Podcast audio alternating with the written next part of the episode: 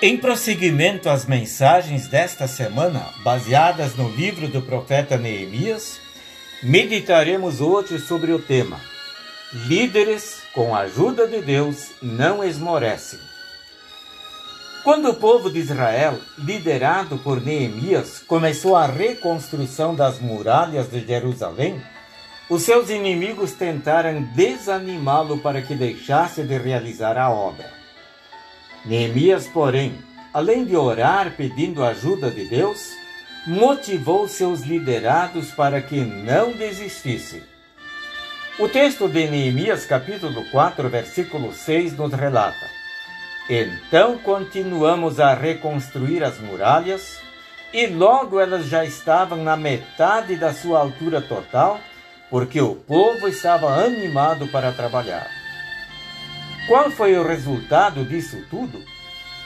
O muro foi erguido e, ao final da obra, quando o texto bíblico estava sendo lido para eles, muitos começaram a chorar.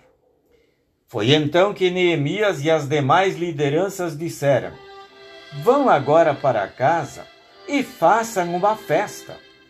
Repartam a sua comida e o seu vinho com quem não tiver nada preparado este dia é sagrado para o nosso Deus.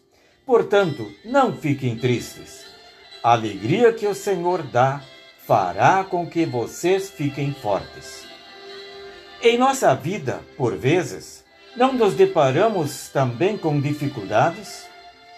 De repente parece que alguns projetos tornam-se inviáveis. Dá vontade de desistir. Em momentos como estes, o que fazer? O melhor é seguir o exemplo de Neemias e orar, pedindo que Deus nos inspire e ajude. Não podemos ficar desanimados. Ao contrário, devemos animar os outros, especialmente nos trabalhos que são para o Senhor. Se buscarmos em tudo a honra e a glória do Senhor, Ele nos mostrará o que fazer. Jesus já fez para nós o trabalho mais difícil deste mundo. Ele pagou pelos nossos pecados com a sua morte na cruz.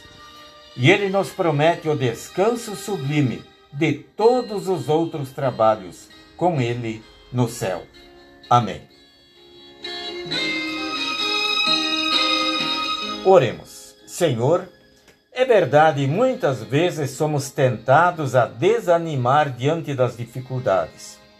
Fortalece-nos para que nós, buscando em tudo a tua honra e glória, consigamos animar os que nos cercam no trabalho para ti. Amém.